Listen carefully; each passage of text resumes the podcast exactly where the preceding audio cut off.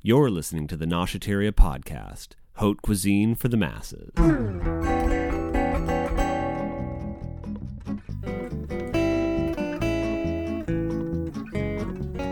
Today's podcast The Ideal Egg. When I was young, my mom used to make egg salad. Hard cooked eggs, mayonnaise, diced dill pickles, all mixed together into a sunny glop, awaiting two slices of white bakery bread to be sandwiched between.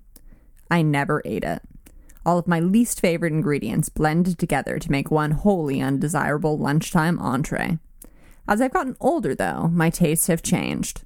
I like dill pickles, but never pickle relish. I'm learning to tolerate hard boiled eggs, but alas, I still do not enjoy mayonnaise. And yes, I've had the homemade kind. I'm not the hugest fan of savory egg dishes, except for. And while you still won't see me gobbling up a large plate of scrambled eggs on a Sunday morning, or puncturing the yolk of a fried egg, the bright yellow ooziness quickly sopped up by a piece of generously buttered toast, I am coming around to certain egg dishes. I love a poached egg, and a soft boiled egg with all of its various accoutrements. How could you not love it?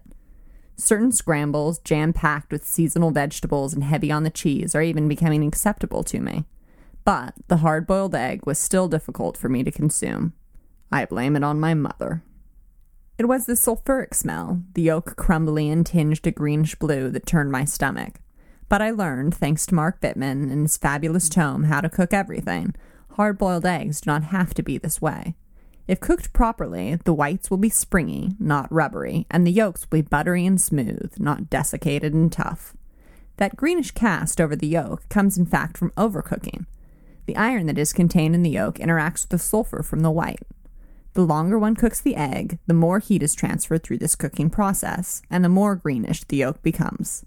How I see it is, this greenish cast is equivalent to burning your eggs. Sure, they're edible, but do you really want to eat it like that?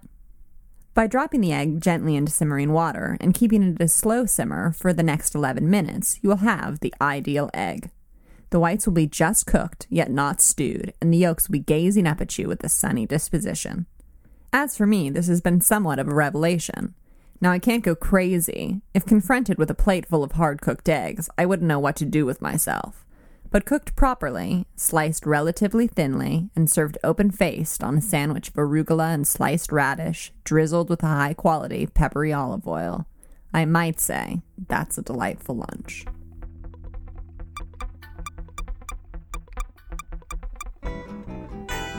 You've been listening to the Noshateria Podcast. The Bougie Revolution starts here. Visit us at www.noshateria.com.